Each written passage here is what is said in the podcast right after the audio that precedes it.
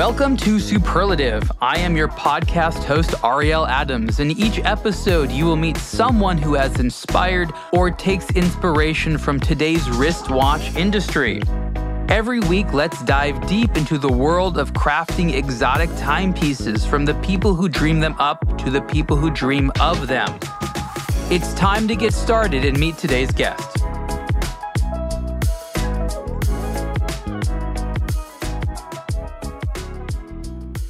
Hey everyone, Ariel Adams here with the Superlative Podcast. My guest today is Chris Fischer. He's the founder of OCEARCH. Chris, welcome. Thanks for having me. So, I want to get started by discussing your intersection to the watch world because um, what you do is not part of horology, but you are a type of company that brands love to work with. And the Swiss watchmaker Ulysse Nardin has been a sponsor of uh, OCEARCH for a, a, couple of years. I guess the question that I want to begin is what exactly do you do with Ulysse Nardin? Well, UN, you know, their history and roots go deep back into the ocean space with some of the original chronographs, and they've always had the ocean as a big component of their brand. And when when our worlds came together was when they were doing some watches that had to do with sharks. They wanted to support shark research. OCEARCH is the world's leading great white shark research program. Uh, and the reason that we work on the sharks and came together with them is we just know from science around the world if we have healthy shark populations, there's lots of fish in the sea for our kids to see and and food for the future. And we have an operating ocean that's providing us our air and our water. So the path to abundance and an ocean full life for our kids goes through these large sharks. The sharks were in trouble. They still are in many parts of the world and we needed the information to be able to manage them back. So we had to go do the research on the water.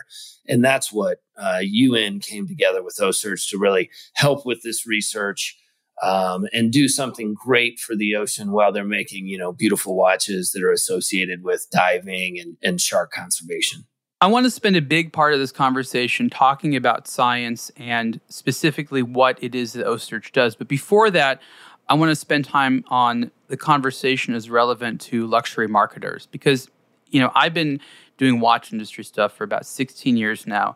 And I've noticed that brands really love to find nonprofits or interesting organizations, whether they're doing science or culture or whatever, like yourself.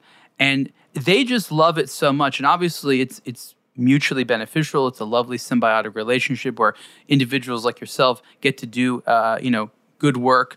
Talk a little bit about in today's society the synergy of companies Ulysse Nardin and otherwise, an organization such as yourself, where you're you're helping each other out, you're offering something that uh, that you can't provide uh, on your own. I, I'm just I'm interested in that interesting synergy that exists out there, and I'd love to hear your thoughts on it. Yeah, I think it all begins with it really being somewhat market driven by the consumers. You know, we're in this era of conscious capitalism.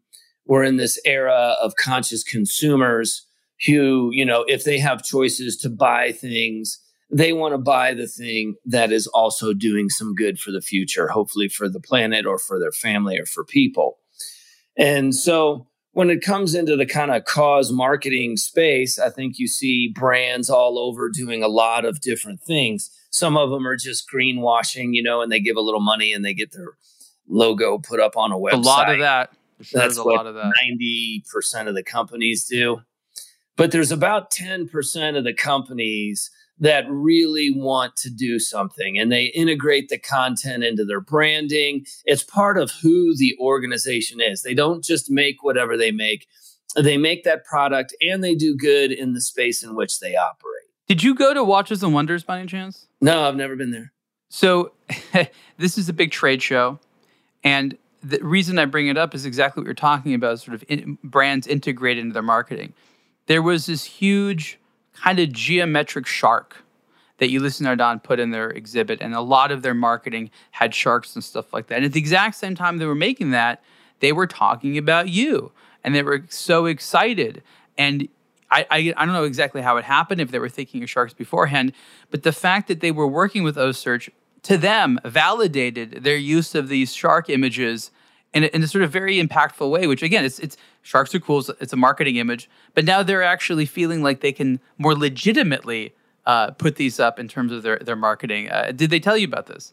Well, yeah. I mean, we knew that they were they had a history with sharks in their line prior to coming to OCEARCH.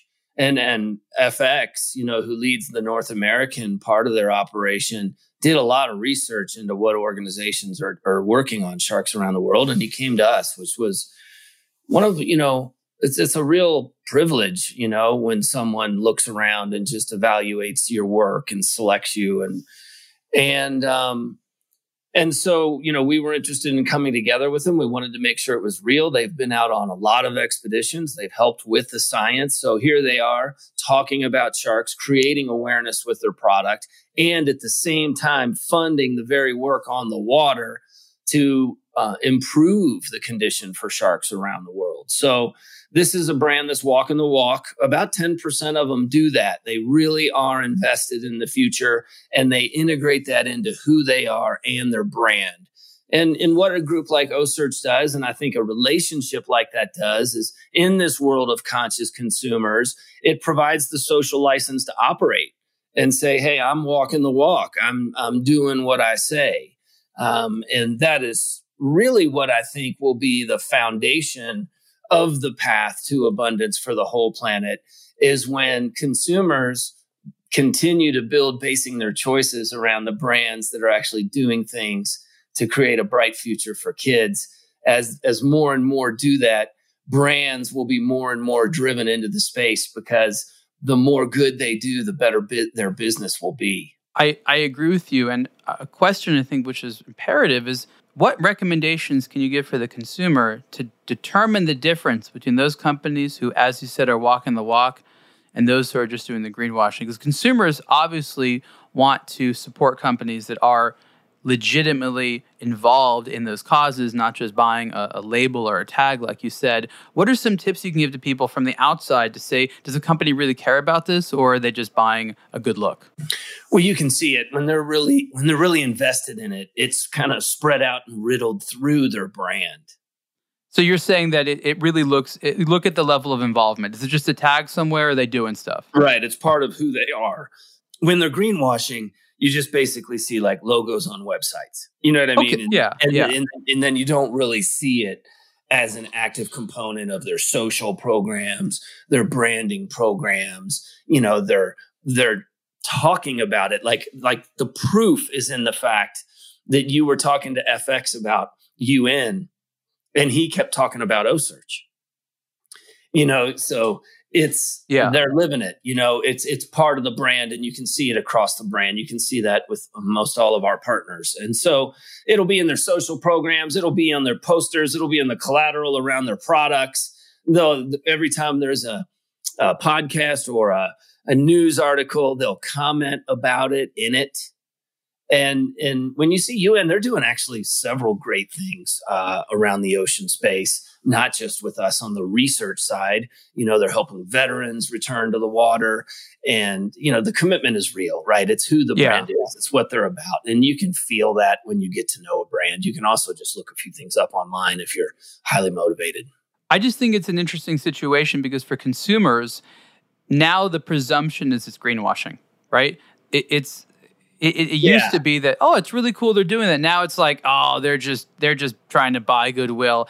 It's yeah. like yeah. brands have to be into it and then also convince everyone that they're into it. Well, yeah, and one of the unique things OCEARCH brings is our brand. You know, we have 26 billion earned media and digital impressions a year worldwide because of the great white sharks. Right, we're the world leader in the space, and and people can track them in real time. So every time they pop up there, there's a huge social conversation around it and a lot of earned media around it.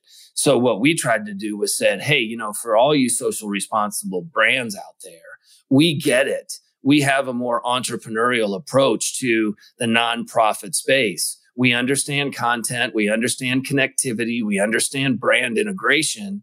And we're big enough to tell the world what great things you're doing so you don't have to talk about it yourself. Right? No, it's way better for someone to say, Hey, UN's doing these great things. They've been supporting us for years. We're pioneering work that's going to make sure all our great grandkids can eat food and uh, and and and millions or billions of people hear that. It's another thing for a brand to say it about themselves and their own marketing collateral, right? So it's uh, it's good to bring some scale to the conversation. It's good to modernize the space for brands to make it actually have value for them. It's a great time to be uh, a company like OCEARCH, because what you do is in such demand, and it's interesting that you have to equally put effort into being a legitimate scientific research organization while at the same time having this significant, we'll call it marketing or communication arm, which traditionally research firms did not have or do very well, right? Yeah, but the reason why we developed expertise in that space is we knew when we started this journey that in the end, if we're really going to deliver something amazing to the future, that it was going to take us all anyway. So you have to be able to communicate. There wasn't like an angle like, oh, we're going to create some content and brand integrate and, and create value and monetize that value to fund the ship so we can give it to the scientists. I mean, that's kind of functionally what's going on. But the spirit behind the content creation began with creating awareness about what's going on in the ocean, because in the end, it's going to take us all to really pull this off. It's not going to be one organization that's going to save the world for our kids. It's going to be everybody becoming aware of various issues and, you know, participating in a reasonably efficient lifestyle while they're time is on the planet here, and then delivering uh, uh, something nice to the future. So our content journey really began because our core value was inclusion. And the way we included people was by pushing content in real time across social platforms as it occurred so people could feel like they were on the water tagging the shark with us. And then as soon as it's released, it goes up on the tracker and they're tracking it in real time on the OCEARCH app with the scientists. It was like this totally inclusive research project that's the most charismatic research project on the ocean in the world right now. I mean, we're solving the life history of the nine great white shark populations around the world so we can bring them back because we know if we can do that, all of those areas will be abundant and have fish for the future and we'll have a operating ocean.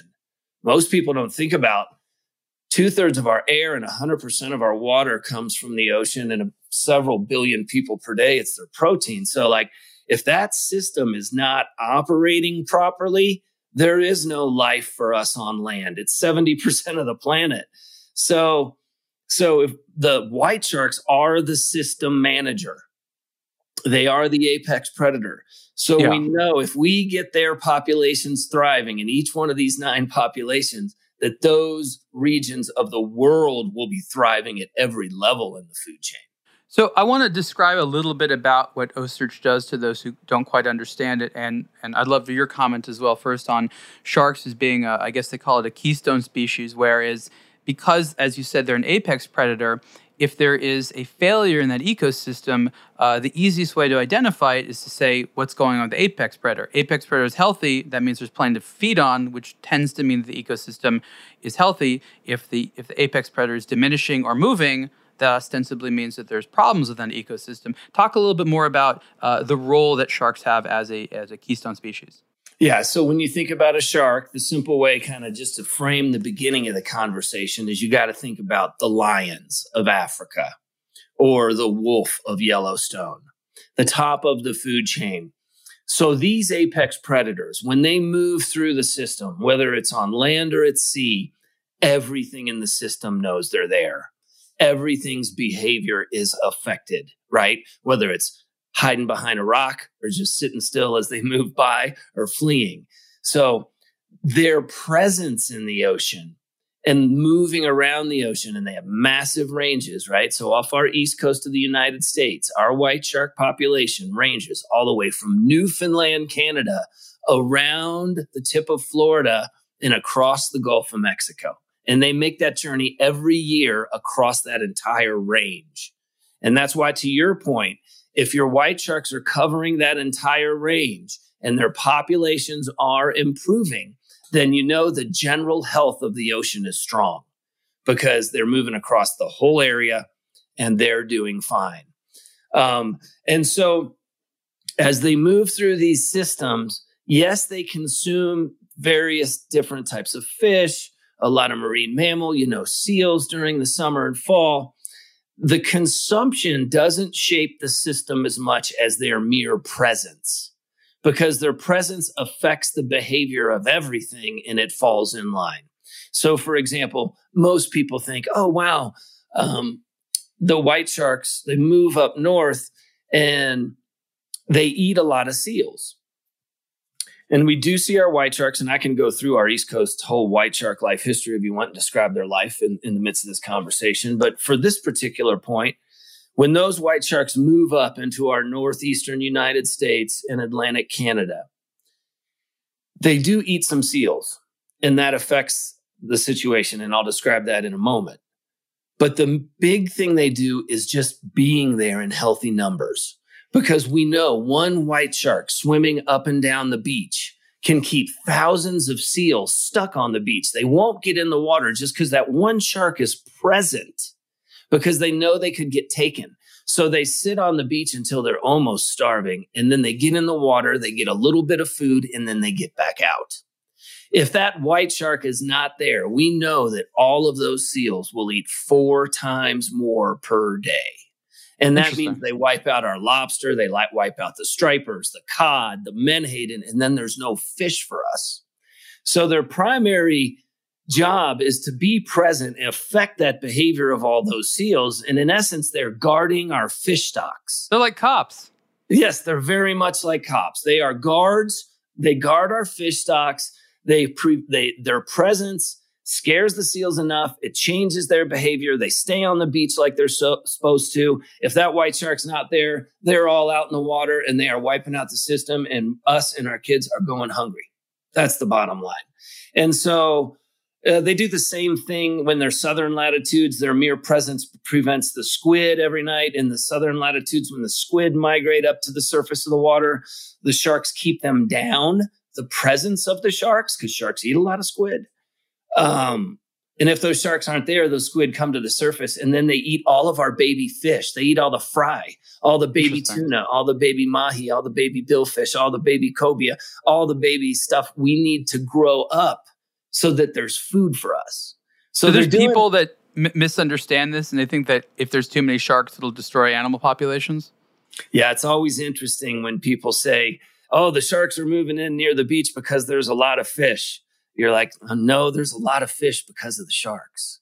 Yeah, I mean that, that that makes sense. I just you're right there on the ground level, hearing what people's perceptions are that are not necessarily scientifically based, maybe sort of like common sense based. And you're right; right. those things don't uh, necessarily intersect unless you actually observe an environment and practice. Um, not a lot of these things are intuitive, right? Right, and so you know to to help people understand it. So let's talk about something people get their head around real easily, like a terrestrial example, a land example. Yellowstone, they did this experiment, right, where they reintroduced the wolves a decade or two ago. Right. And when, when the wolves, just the mere presence of the wolves, when they came back, it forced all the deer and the elk to bed down and hide all day.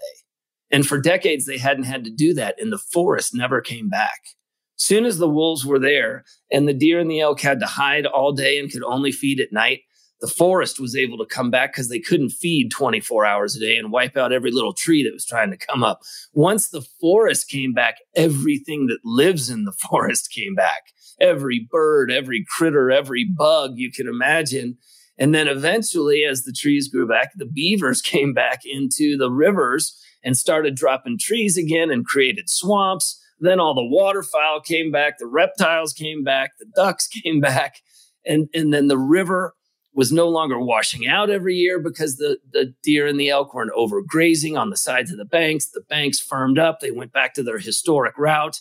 And the total aggregate abundance of the, of the park skyrocketed because the wolf was back. The apex predator was there and healthy. And that is exactly what the shark does in the ocean. The the white shark is the wolf.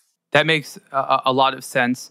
I want to speak very practically about the work that you do. You have to go out there and using a boat, you find and you tag individual specimens and then you you let them on their way and then you track them.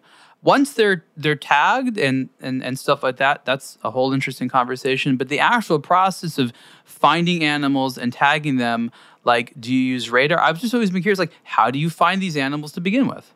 So there's different times of the year to try to find white sharks. And there's definitely easier and more difficult times. But before we get into that, the real biggest difference of what OCEARCH has done that has done all these things that so many people said was impossible, and it was very, very simple. Our biggest challenge moving forward in the ocean to make sure it's in good shape is data deficit and time. We don't have the data to manage back and we're running out of time.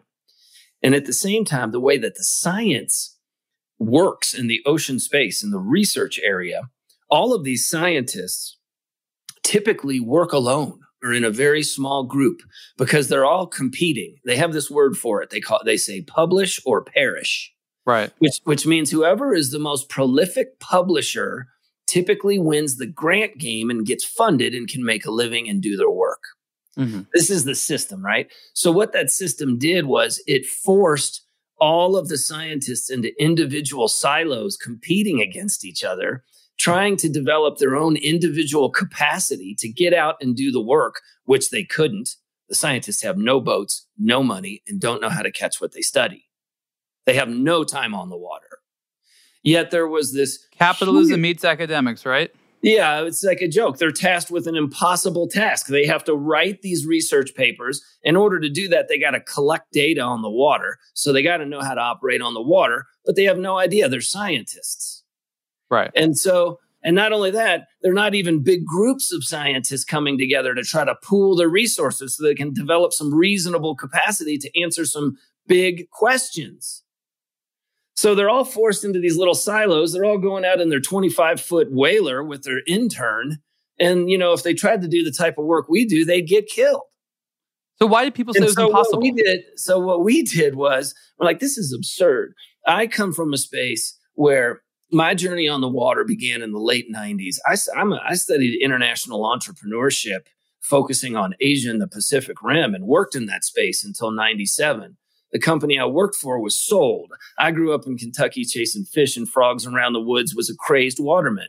I'm like, I'm going to do something in the water space. Cousteau had passed away. No one was building toward giving the ocean back a booming centrist voice. Yeah. All we had were voices on the fringe screaming either the sky is falling or I want to take them all. And the answer's in the middle, right? And Cousteau was gone. The ocean lost its voice. So I benchmark his life. And I was young enough and dumb enough. I was 29 years old. I'm like, I am going to build an enterprise to pour the world's oceans into people's lives at a scale unseen since Cousteau. Because if people don't know what's going on out there, they don't care. And if they don't care, they don't want to affect change. So everything's about awareness. Well, and tell the young people what was Cousteau like. Very few people now, especially the younger generations, maybe they know his name, but they don't know what he did or how he was present to the mainstream. I mean, it's stunning to me that most people under the age of about 45 don't know who Cousteau was. Cousteau invented the aqualung, scuba diving, and he, for the first time, delivered the underwater ocean to the world in these specials he made. And he did 22 expeditions around the world, you know, showing people because the scuba diving was new and the first underwater cameras and he poured the world's oceans into people's lives and people became fascinated with the ocean. And, and they wanted was, to protect it now that they knew what it was. Yeah and he was a master storyteller. Um, and yeah it was all to try to give the ocean a voice so we could make sure we had an abundant future for the ocean. He knew then like look if the ocean's not thriving we're dead on land. And what are some of the manifestations that came of it? Because you said that now the public had the the views of underwater on their television screens. They had this charismatic French personality speaking about, you know, with huge passion for under the water. And you said you sort of wanted to, to, to keep it going. Talk a little bit about, you know, what you think that is meant to achieve and, and, and your strategy there. So I benchmarked his life. He led 22 expeditions. He was pouring the world's oceans into like a billion people's uh, back then, which was really hard. So few outlets. And he was a, a reasonable voice and in the ocean space right now, you have these people screaming on the fringes. You know, what are they the, saying? Well, the total preservationist is saying no one should touch anything on the water. Not practical, right? That's not a path that's going to work for people. Right. We got we got to eat. People need jobs. You know, then you got the poacher who wants to take them all. Right? So you got I got the preservationist and the poacher. And so they're both just as bad for the ocean. You know, the preservationists, they think they're a saint but they're so position oriented. They know they offer no practical solutions, so we can make centrist practical. They I mean, let's not do anything, folks. Is yeah, usually gridlock. not an answer to stuff. Yeah, they create gridlock in downward trending situations, right? You're and they create, off- they cause doubt because you know as as a species, we have to make decisions all the time. Not making a decision is not an option, and they create this doubt of like everyone can get away with doing nothing, which I don't think is true. Which I think you agree with. Oh, totally, especially in a downward trending environment. So you've just basically decided to hold your position until it's over, you know. And uh, you know, obviously, the one who wants to take them all is not practical either. So, so Cousteau was this booming voice in the middle, and you know that you could have a commonsensical conversation with about some practical paths where people don't always get everything they want, but they get some of what they want. But the main thing is we reverse the trends, right? We can talk about accelerating the trends later, but we got to at least turn the corner. So we're no longer declining, even if we're even if we're moving in the right direction at a very slow pace, at least we're moving in the right direction. And so I felt like when Cousteau was gone, that was lost. And you, I don't think people remember, you know, when Cousteau was happening, we were all talking about the ocean. Then he passed away and it was over. And nobody was talking about the ocean in the late 90s. Nobody was talking about the ocean in the, between 2000 and 2010. And we were all out there, many groups. Plastic is crazy. We're seeing it everywhere. We were all, you know, seeing it in the late 90s and early, and then suddenly around 2017 or 16 when Blue Planet came out, it was like the tipping point of, of so many organizations around the world creating awareness about marine debris and plastics and we went over the awareness tipping point. Right now, everyone's aware of it. Everyone's talking about it. Entrepreneurship, nonprofits, people have risen up and they're tackling the problem. And, and, and we, and I believe we've solved that problem simply because the awareness level is at a scale now that while we haven't actually cleaned it up yet, the amount of energy and money and people focused on it means us we're on the path toward cleaning it up. I have a question, and I'm so glad you speak about this with so much passion because I, I'm also very interested in it. One of the things that companies have gotten away with for a long time, which kind of surprises me, is pushing the onus of environmental protection on the consumer. And the example I'll give you is like, let's say your average plastic bottle. Yeah, don't the company started, will bro. happily produce a bottle that cannot decompose and whatever, and they put the onus on the consumer. Hey, consumer, after buying this thing, it's your responsibility to get rid of it properly. Um, what is because happening? I've made on- a toxic substance that will never go away. yeah, so it's like, where's the movement on companies um, Yeah, being able a, to? This is a great question, man. yeah, So you think about what goes on the water. This great group, Waterkeepers, been around forever, heavy in litigation. But what they did was they ran around and when they found factories that were polluting waterways, they sued them and they forced them to clean up the waterways and they forced them to clean up their discharge. Because those companies were not consuming the true cost of their business. The true cost of their business requires them to clean up everything that comes out yeah. so that the public doesn't have to pay to clean it up. So what you have with all of these organizations that are using these plastic bottles is they're not they are not consuming the true cost of their business. They are passing on the cleaning up of their business to the public and for us to go raise money to clean up their mess. it's it's, it's a strange state of affairs. It's it's it's if if they were pumping you know water into a creek, they would go down immediately. It's a little bit different delivery, and no one's kind of picking it up because there's a couple dots you got to connect. Yeah, but and, and, and one of the things we've tried to do is push this un you know this, this unclean industrial behavior uh, further and further away from developed countries. But since we all share the oceans, is if as long as it's happening on Earth, it's going to affect everyone. We're no longer in a position where the Earth seems large enough where we can sort of uh, uh, shove this under the rug. Like it's it's there no matter where it happens, right? Yeah, you know what they used to say back in the day, like in the 70s, they thought the ocean, what they said, used to say, they used to say the solution is dilution. They used to say you could just, the ocean is so big, you can just pour it in and it'll dilute it. Well, we I mean- now know that that is not the case. Imagine you made that argument with greenhouse gases. Like like well, yeah. So the there is a disconnect here about organizations taking care of the true cost of their business and not passing it on to the public to clean it up. When people will connect those dots, I think it's happened to a lot of people already. It's slowly beginning, you know, and, and Right. it just slowly grows. It's part of awareness. Um, because like I do things it's so easy to play these games with yourself and I don't want to go too on and on but like I go on a lot of little business trips and I'll go on a little business trip and I'll take my Yeti cup with me and I'll be like I am not going to produce one plastic cup or bottle on this entire 4-day trip. It's actually pretty easy. But and, you, but you still don't make that much of a dent, right? Like at the no, end no, of the day, but the system's like, set up against you. it's not, it, yeah, the system, but it's not that hard. What you're really talking about is individual accountability and the modification of a few of our habits, which is what it's going to take.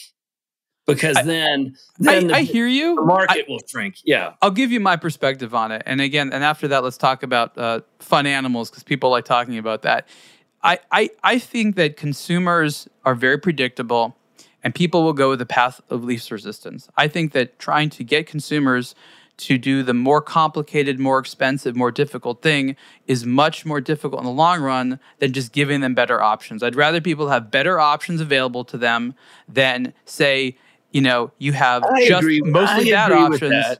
Have I discipline. agree with that, but now you're nurturing this era where nobody wants to be accountable. Okay, I can see that. I I, know, I, so, I, agree look, with that. Here's the deal. I look at myself and I look at the wake of garbage I create. And I hold myself accountable for that wake of garbage. And so it is so easy to like cut your wake of garbage by half. Half of it is just like awareness Okay, you're right. You have to you have to be aware of what you're doing, and uh, so again, let's let's go back to awareness. But, I, the reason why I'm so intense about this point around accountability is we've entered this era where everybody wants everyone else to save them, or everyone ever wants to everyone else to not put them in a position to make a bad decision instead of holding themselves accountable for making bad decisions. If we're gonna create an abundant future, we are going to have to bring back accountability to the individual. And that only goes down with you and the person you stare at in the mirror. Is that a leadership issue? If we have leaders that profess uh, personal accountability, we tend to have that. If we have leaders that say it's not your fault, you're all victims, then people tend to feel that way. I think society tends to nurture it's not your fault, you're a victim. I don't know, you know, I definitely think it needs to be some sort of leadership. People need to take pride in themselves. I I I, I agree. You know, and so it's a complicated issue. And it's like a difficult conversation that no one wants to have, but improves everyone's life. Well, that's what that's where nonprofits come in, right? You do the you do the things people don't uh, other people don't necessarily want to do, or you can't build a business around, and then you tell everyone, remind them how freaking important it is. You know, we need to keep doing this, and that's that's sort of a, a, a combination being why, a why diplomacy. Can't we, yeah, why can't well, why can't we build businesses whose product is doing good? Why can't we build brands and people consume things associated with that brand and fund the very work that's going to allow their grandkids. Easy, easy answer. Consumers put their money where it makes them feel good. And you admitted this is a difficult conversation. You yeah, have to make true. it so people feel good by putting money here. And that's that's been the problem with a lot of nonprofit organizations. They remind people about very unpleasant topics that's why you have so many of them like yours that that hinge so much on the animal element because people just love animals. The bigger thing you're doing is a is a is a difficult story to tell, and you've brilliantly turned it into something which is a little bit more palatable for your average uh, funder. Consumable for everyone. Yeah. In the nonprofit space, it's interesting you talked about it because we got big problems in the nonprofit space. Yeah. I mean, I think people need to really look close at whoever they're playing in the nonprofit space with. Because the big problem is that, well, number one, in the ocean space, half of the nonprofits are in the midst unknowingly of like a psyop against our young children. I what do you speak, mean? I speak to college kids, high school kids, grade school kids all the time. I got teachers coming up to me saying, Hey, these college kids here, they don't even think they really need to worry about their college education or doing anything or building a business or building a family because the sky's falling. The earth's going to end. Interesting. And the, and you know why they do that? It's because in the nonprofit space, the cash only flows when the sky is falling. And so the hilarious thing about this right now, and particularly if you look around the United States and what's going on on our east and west coasts, there are more fish in our ocean right now than since the 40s we are winning. We are, we have rewilded our oceans. And hmm. part mm. of that is this white shark work, along with excellent management moves over the last 50 years. And right now, like off the East Coast of the United States, there's more fish, more life, and we're seeing things that people haven't seen since the 40s or 50s. It's unbelievable. It is turning into one of the great wild oceans again. And the Pacific Ocean is trending the same way off our coasts, might be two, three years behind in trend, but booming. Talk to the people who work on the water. Talk to the people who are out there, the management, the fishing. It's unbelievable what's going on on our east and west coast. But that story doesn't make the cash flow. So the sky's always falling. They're freaking out the kids. The yeah. kids don't think there's a bright future. They're not motivated. It's wrong. It's wrong on so many levels. Number one, it's inaccurate. Number two, they're destroying these kids. I mean, what happened to the time? What happened to the time when the grown-ups handled the problems and let the kids be the kids? Like when the grown-ups like, knew what to do. Yeah, now we're now we're dragging kids into climate change. We're listening. Come on, man. Like let's let's have the grown-ups step up. Let's make a plan. Let's let the kids be kids and let's deliver them a fantastic place.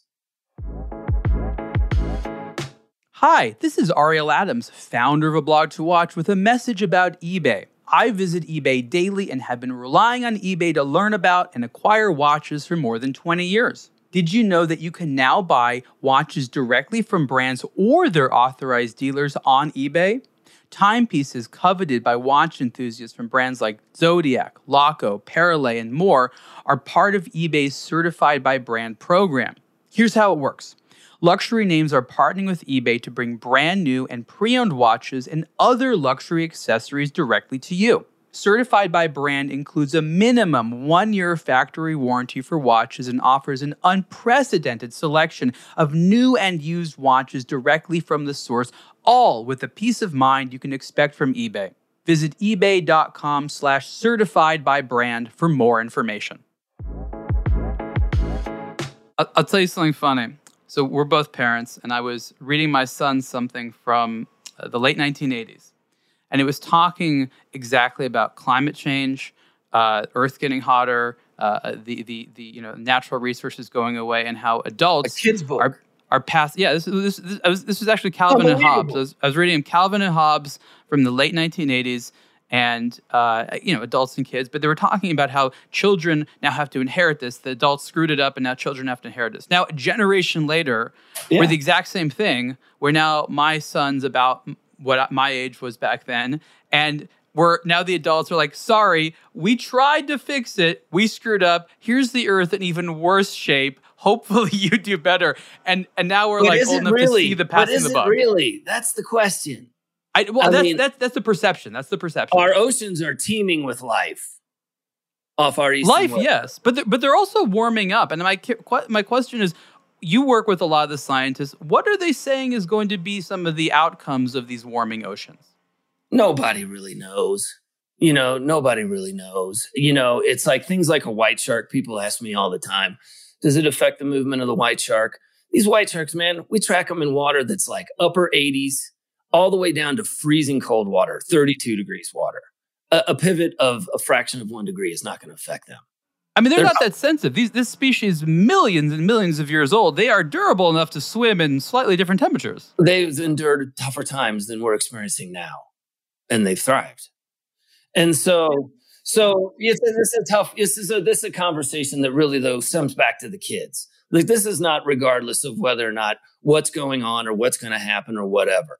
This is about grown-ups handling grown-up problems and letting kids be kids and not destroying their life with some sort of psyop starting with their children's books. I, I no I, I agree there needs to be messages about what can be done about it as opposed to a lot of fear. I think there used to be more of that. Now I'm not sure if people know what to say other than be afraid.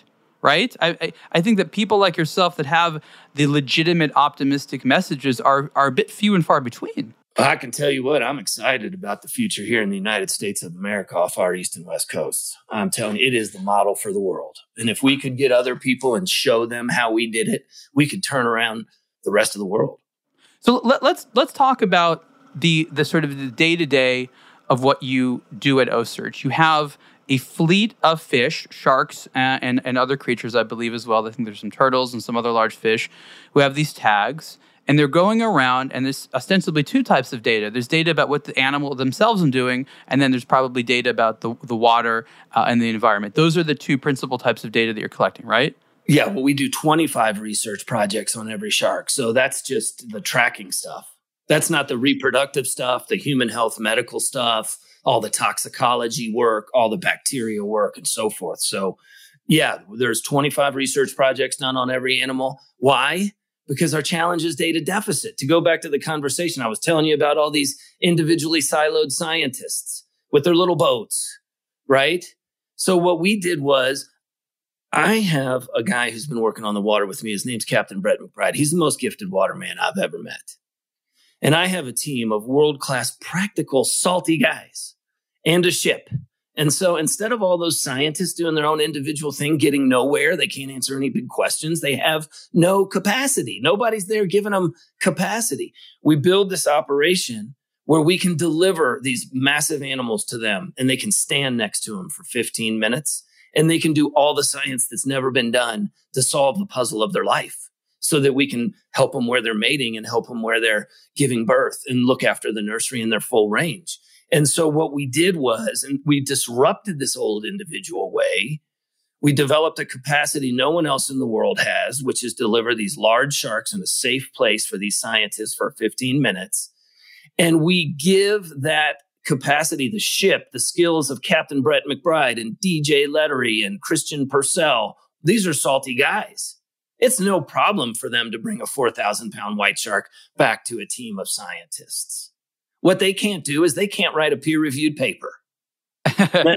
now, what we have is we have these scientists over here. They're not collaborating. Well, maybe since it's the only place in the world you can stand next to one, we can disrupt that and force collaboration. This is, goes back to 2007, 8, 9, 10, when they didn't want to collaborate. Now they all collaborate. They're totally into it because we proved the model.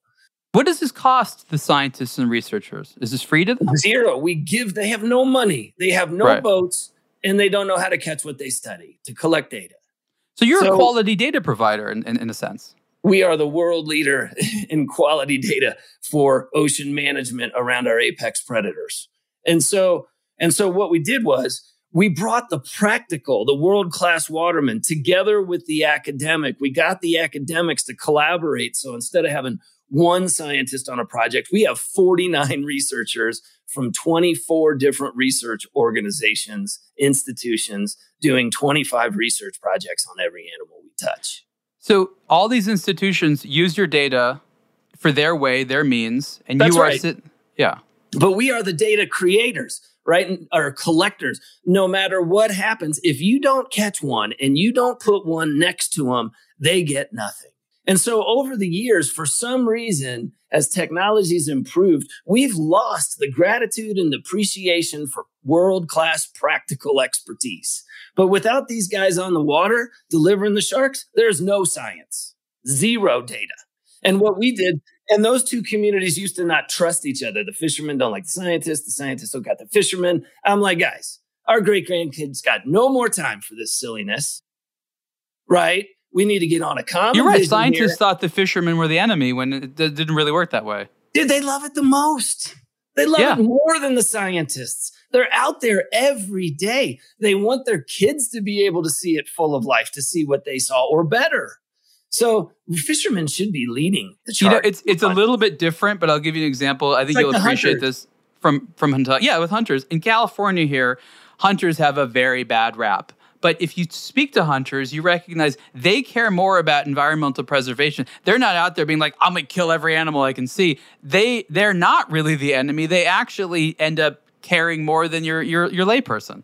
Anyone who doesn't acknowledge that the hunter saved the forest is emotionally invested in some other agenda. I, I, I, I, hear I hear what you're saying. The hunter uh, saved the forest. The duck hunter saved the ducks. The trout fisherman saved the trout. You know that's how it works. I don't. Yeah. Nobody else is really doing much, quite frankly. And so we got the whole thing's backward. Who you think is helping is not, and who you don't is. So some of the guys, as part of your organization, they feel like they have the world's best job because they get to basically do what they love to do and have a uh, a scientific benefit. It's like fishing professionally fishing for fun and for the good of the world, kind of, right? Yeah, there's not really a lot of fun involved in it. I mean, if you want to go fishing for fun, you go down to Panama and you bait and switch black marlin at the Tropic Star Lodge. okay, so that's go, the way to do it. You don't go shark. freeze your ass off waiting for a white shark to come by. Um, but is it necessary? Must it be done? Yes. Fun? No. So the one thing I got to give up, you get a guy like Captain Brett McBride. He's been on the water with me for, well, I've lost track, or late 90s. This guy could be on any shiny white boat he wants in the world, fishing out of some fancy marina on some mega super yacht with a billionaire owner, chasing giant marlin around. But he chooses to fish for our children on a big, old, rusty ship. Why is that? Because he cares about the future of the ocean. He loves it the most. He's a lifelong fisherman. He wants his kids and everyone's kids to see an ocean full of fish. The ocean is giving him so much over his lifetime.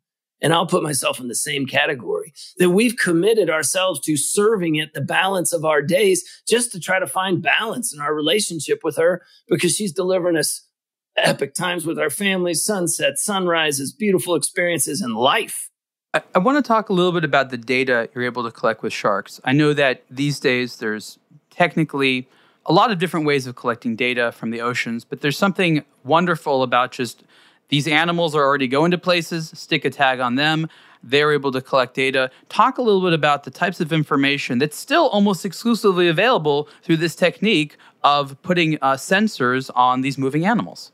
Yeah, so there is a technology developed, you know, a while back in the early 2000s where you could place these satellite tags on the dorsal fin of larger animals and every time they stick it out of the water, it beams their location through a satellite into your lab, and the battery lasts for five years.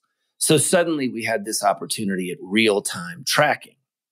The challenge was how do you get that on a 4,000 pound white shark? Well, you had to have safe access to do that. That's what OCEARCH created and brought the science community in on and allowed them to then use their own imaginations and say, hey, if I have this sort of access to the animal, what else can we learn? And that's why we have so many research projects because if the challenge is data deficit, you want to get the maximum amount of data you can get from every animal you touch so that you solve the puzzle as quick as possible and affect change as soon as possible and then attack the time component of our biggest challenge. So what are some of the cool interesting, you know, pieces of technology you've seen because now that's you're you're you know, you're basically being a matchmaker, you know, he, yeah. hello, hello, scientist meet shark, hello, shark meet scientist. You you get to see firsthand the latest technology. Like, what are some of the cool toys they have to play with? Okay, so we use four different types of tags. We use the spot tag we mount on their dorsal fin that everyone follows on the OCEARCH app or at ocearch.org. That's the real time tracking device. Okay. That battery lasts five years. We then also insert uh, an acoustic tag into the belly of the animal. And then every time that animal swims by these sensors or receivers that are mounted up and down the East Coast, has to come within a few hundred yards of them. So it's really only good for local area type stuff. Right. But that will pick up their location uh, for 10 years. That's a 10 year battery. And that's really good because you can see animals once they go back to a beach to hunt for seals in their summer and fall feeding aggregations up in the Northeast and Atlantic Canada. They go back to the same spots every year. So you pick them up every year. Right. Um, and you know they're doing fine and you know they're returning. And then you can start to move those little receivers around and see like which part of the beach do they like more than the other. It's like a real local fine scale thing. Whereas the spot tag, the one that's on its dorsal fin, that's large scale, right? Anywhere in the world type movements. Then we okay. put another tag on them that stays on them for a year. And that um, describes how much they're diving and then coming back up to the surface. We call that a dive profile. It shows what part of the water column they're using. Are they hanging out at the surface? Are they going deep? Seen fascinating things with their these animals dive down to a thousand meters regularly. Oh yeah. Um, and uh, and then occasionally we'll use these really sophisticated kind of 25 or 30,000 dollar tags that collect all this biometric information. They might have a sonar built into it to see what it can see, or even a camera. And those go on the animal usually for 24 to 48 hours and they pop off and you got to go find them. And so those four th- things are kind of the most forward thinking suite of tagging equipment that, develops the data around their movements and their use of the water column maybe even if you have a camera on it, you might see how they try to feed or ambush a little bit. And then, and then we go from there into a whole suite of toxicology projects. So we were talking about how big the white shark's range is. And if the white shark is doing well, then the system is doing well. So white sharks are at the top of the food chain. That means they're called a, what they're called a bioaccumulator. A Little bitty fish eats some plastic or t- something toxic. A bigger fish eats that. A bigger fish eats that. A seal eats that. And then the white shark eats it at the top of the food chain. So all the nasty stuff will be in there. All of the toxins pass up to the white shark. So now we have these detailed descriptions of the toxicology of the animal, and we can see the toxicology of the whole system and how bad it is, or maybe even be able to isolate what the problem or region of the world is so that we can then address that problem if it's something running off land or fertilizer or something like that that's affecting the seals, which is then getting in the sharks. It allows you to connect the dots so there's some awareness to affect change. Um, we're seeing plastics in all the animals. Yeah. We're seeing mercury levels that are 40 times what would kill a human, and the white sharks seem to be fine. How do they do that? Um, Interesting. There's then a whole nother um, set of programs that are for human health where we're getting the bacteria off the animal and the teeth, tongues, and gum of the animal. I mean, think about this. The scientists were like, oh my gosh, I could get bacteria off the tooth of a live white shark for the first time ever, or the tongue, or whatever, any, any part of its body. So that that bacteria is being used for a couple of things. Number one, we've identified the bacteria that's in the mouths of our white sharks off the east coast in Atlantic Canada across the region. We've then been able to identify what is the most effective antibiotic to fight that. Because if people survive the initial encounter, the very few white shark encounters that occur, loss of limb and death typically then would occur due to a runaway infection. Because the doctors, the doctors don't know what the infection is and they're trying different antibiotics and they can't get it right and then it's too late. So what we now do is we can immediately inform, hey, doctor off of X part of the world. This is the bacteria that's in the mouth of your white sharks. We've tested 20 antibiotics against it in our lab. This one seems to be the most effective, you know, if you want to try to attack this infection fast. Interesting, interesting. The, the, the power of data never never uh, ceases to amaze me. While you're out there, um, I, I, recognize you probably have had run-ins with other data collectors, which includes governments and various types of you know armies around the world. What's the interactions like with those two entities out there? well, that depends on where you are. sure. um, and we've had the privilege of working all over the world. You know, when you're in places where it's less developed, you know, you're getting a lot of boardings for maybe they need something or they want something, right? You know, right but generally speaking, we have a whole team of scientists from that country when we're there and they're talking to them in their local language. Like when we go to a region, we're enabling the local scientists. We don't like roll in with our science team and say, here, boys, here's how you do it. Uh, we, what we do is we say, hey, we are offering our ship to come into your region. I have three scientists on my staff. I have my chief scientist, Dr. Bob Hueter. The guy's a legend. If you Google him, he is the man in North America. Uh, my chief veterinarian is Dr. Harley Newton. She's the best in the business I've ever worked with. You know, she used to work at the New York Aquarium and WCS and Disney and that sort of stuff. And then my data scientist is John Tyminski. These three scientists will say they'll reach out. For example, we're planning our next big puzzle now, which is to move over to solve the puzzle, of the Mediterranean white shark in the coming years. So what that team is doing is they're building out a team of about 30 scientists from the UK across Western Europe and into the Mediterranean so that we enable the local science to come up so because they're the stakeholders that'll be there when we're done with our work to make sure that the pub the papers are published which my team drives to the end If we're going to give you millions of dollars of ship time, you will publish in a timely manner, or that data set will be leveraged by another scientist because our great grandchildren got no time, right, for lollygagging around. And we will publish in a prompt manner and we will get that into the hand of policymakers. We will communicate it about it at scale to millions of people about what we've learned and why it's important. And if any sort of you know, policy may or may not need to be changed. Sometimes we learn things and we're like, hey, we learned this is the birthing site, but they're doing pretty good. So under the current level of pressure, we seem fine. You know, some some are, are more dire when you get into areas where the population of white sharks is struggling more. So um it's it's great working with governments. The best government we ever worked with, the most the most organized, the most fair, the most thorough was Canada. DFO. Okay. Um, the most corrupt. Um, we've worked all over the world Brazil, Ecuador, Chile. I mean, all of Central America. Pick a place.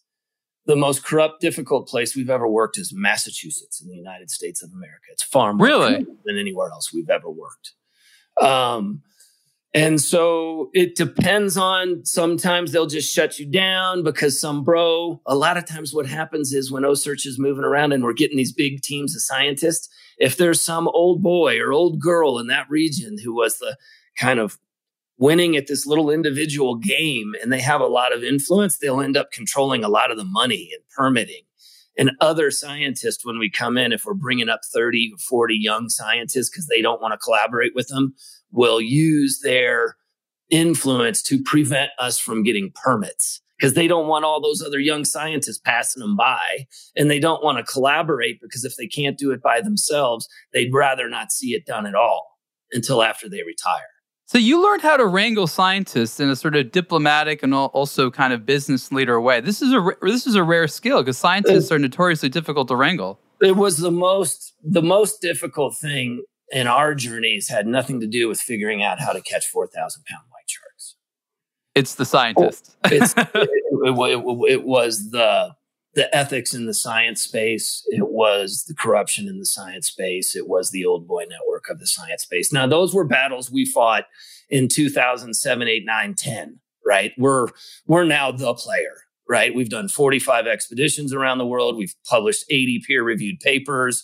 We've like the Atlantic coast of our east coast of the United States, when we started our work 10 years ago, it was the least understood white shark population in the world. And we're done now, and it's by far the most. And in some of these other populations, they've been studying the white sharks and poking things at them with primitive methods for 40 years. I, I want to talk a little bit about the importance and funding of your organizations. It seems to me that the organization is important enough to be funded outside of just private donations, or is there some type of freedom that that exclusively relying on the private donations affords you? Oh, this has been the hardest part of my journey, and I've never really been that transparent about it. I wanted to build an enterprise that mostly could leverage companies like Ulysse Nardin, that were socially responsible organizations that wanted to fund work and make it part of their brand um, because it was good for the planet and it was good for business. And so I set out to really kind of develop uh, an, an organization that had a philanthropic component, which we have, but also had this ability to get companies to get involved in philanthropy by, by delivering them value and the social license to operate. And the money part has been the hardest part. Primarily, we've been funded in the past mostly by you know our corporate partners, you know, people like Ulysse Nardin, Costa sunglasses, Yeti coolers, SeaWorld, these companies have been all supporting us for over decades, right? Right. They're real. They they walk the walk. And and then the philanthropic side, I've always been so bad at, man. You know, I took I grew up in a really entre my father, super entrepreneur. My mom, we delivered meals on wheels on the weekend. So I came from this dinner table about like solving the unsolvable problem, building the enterprise, and do good. The do good is where the the real fulfillment comes from. That was my household. And I think OCEARCH is really just a manifestation of my parents and my area of passion, which is the ocean. And uh, oh gosh, I started. My dad died recently. I just forgot what the question was. What was the question? No, I, I lost my dad too. I know it feels like I was just basically talking. You were talking about your mission of wanting to work with smaller companies that have this social interest as yeah, opposed so to yeah, I wanted to do it different, right? I didn't want to do it the old way. I wanted to open it up. I didn't I don't think that we're going to create an abundant future from the ivory tower. I, I believe it has to be like by the people for the people. And, and and the people need to be in it and all the science was kept so separate and we will publish a paper and tell you what we must do later you know, and instead of like, hey guys, here's what's going on. Here's what we're learning right now. What do you think about it? You know, here's how it's shaping up. We got to figure this out together so we can all make it happen. You know, so I was coming at it from a totally different angle than the ivory tower. And I didn't know what the box was supposed to look like. I just knew that we, if we didn't bring back the large sharks, our kid weren't going to see an ocean full of fish, maybe no air, maybe no water, no life on land. So anyway, we tackled that problem. We built an enterprise to do it, and it's a mixture of the of the of the philanthropic, the business, and then quite frankly, I've had to start another business to try to, you know, earn money so I can cover the shortfalls myself. Understood. Understood. One more question before uh, we end this conversation, Chris. I want to thank you for uh, all the interesting stuff that you shared with me, and this has to do with the uh, interesting element with animals and ethics. And I'll give you a little bit of background here, and then you can sort of understand where I'm coming at. It really has to do with the justification that the work you do is so important. Um, handling the animals and disrupting them a little bit is worth it. I, I went to high school at the LA Zoo, and zoos have always been this weird place because, on the one hand, you know, you can look at it and be like, this isn't that natural environment for the animals. They can't necessarily love being in these small cages. On the other hand, like you said, if the public doesn't see these creatures and understand that they're cool and require preservation and interest, uh, it's sort of out of sight, out of mind. So, explain a little bit from your perspective why it's a good idea to do what you're doing, even though it involves, yes, tagging animals and picking them out of the water for a little bit and then putting them back, because the greater benefit uh, is so much is so much more than you know occasional discomfort for some animals. Talk a little bit about that. This particular conversation has gotten totally out of hand, and common yep. sense has been completely lost. This is where the fringes have steered the general public in a super wrong direction. Look, these places number one, most of the animals that are there, they end up rescuing and they can't live in the wild. If they've been there and it was before that, they learn about the health of these animals so that we can then save the ones in the wild. Yep. Otherwise, we don't know how to do that. Right. Finally, what is most important, which goes back to this awareness topic we brought up at the top of this conversation, is when people go to these places, they fall in love with the animals. They learn about the animals. They would never be able to see one in their life in the wild. And so suddenly they care about the ones in the wild and they want to look after, or they get involved with a group that looks after leopards, or they get involved with a group that looks after lions or elephants because they were exposed to them and they learned about them and they understood how important they are so that they want to save the ones in the wild. It is not more complicated than that. I, I agree. I'm just happy you said and, it. You know, the hilarious thing is there's all these things going on in the background too. Like people don't understand that there's a whole species survival program in the background of all these zoos that is bringing back the animals that were the most close to extinction. We are uh, learning how to breed all these animals. So if there is a catastrophic event in the wild, we can replant them. And also, when the when, when the same people who give these organizations a hard time have a big problem in the wild, who do you think they call? they call the zoos, they call the aquariums. The very people who are trying to undermine them somehow are so disconnected that when they have a problem in the wild, they call them and ask them for help. I'm, I'm, gonna tell you something funny. You're gonna laugh. I took my son to the zoo not too long ago. He's five, and we've been before. And outside the zoo, there were protesters. And I was like, "What are they protesting about?" These like union workers. No, these people. I'm, I'm not even. I'm not even making this up. They were protesting that the elephant was depressed. They literally that was the protest. The elephant is depressed. Now the zoos do about as good of a job. You know, these animals can't just go back to the wild. They weren't like plucked out of the African savannah or something like that. And I was just like thinking probably very similar to what you're thinking. I was like, oh my God, I'm, I, you know, again, I'm I'm someone who is, is is is quite liberally minded in these things. But when I see stuff like this, I'm like, these poor misguided souls. Like they need to be on an OCEARCH ship doing some good work or something like that. They they should not be here uh, standing protesting. Like what like what on earth are they doing? They have no they're not in touch with reality at all, right? It's crazy. It's such a distraction from getting the real work done. And poor them, they have been misled. You know? Yeah. It's and, just like, what do I say to my son? It's the weirdest thing. Yeah. You know, and so it, it's again, it goes back to the fringes. What I'm trying to build is the 800 pound gorilla in the middle that has so much inertia that we can suck them in to the middle because all the progress is in the practical center. What can we do? Not what do you want to do? What can we do to turn this around and not negatively affect all of the parties that are working in this environment? And, oh, by the way, make sure we can all eat some food. You know, so it's really, I think one of the craziest things that's happened in recent times is with all the level of communication, somehow or another, we've people have been convinced to abandon their common sense. And if people could just step back and just use a little street smarts, don't get too confused. Don't let someone complicate it. You know, I, I agree. It's just, it's basic. Like, yes, yes, I understand. I feel what you're saying. I understand what you're saying. But if we can handle these few, we can save them all. I, I, I, agree. And it's wonderful to hear how you've been bringing people together with OCEARCH. Chris, where can people learn more about you and OCEARCH on the internet? Uh, they can go to ocearch.org and you can develop, um, download the OCEARCH free app. You can track all the sharks in real time. You can see our free educational program there for kids and all the science. Also, you know, the OCEARCH YouTube channel and all the social handles across Facebook, Instagram, Twitter and TikTok, you know, then you're going to be, if you get on the social handles, you'll be in the OCEARCH world in real time. When we're on the water and we tag one, you're there, you know, so that's what we really try to do is bring science, education, and exploration into the now because everyone's in the now now. It's a very cool tool. I recommend you do that. Uh, this has been the Superlative Podcast interview with Chris Fischer. Chris, thank you so much. Thanks for having me. We hope you enjoyed this episode of the Superlative Podcast. This show relies on support from you, the audience. Please subscribe, review, and share Superlative with your friends. To get the latest watch news and enthusiast commentary, also listen to the Blog to Watch Weekly podcast. For show ideas, comments, or business, please contact us at podcasts at blogtowatch.com.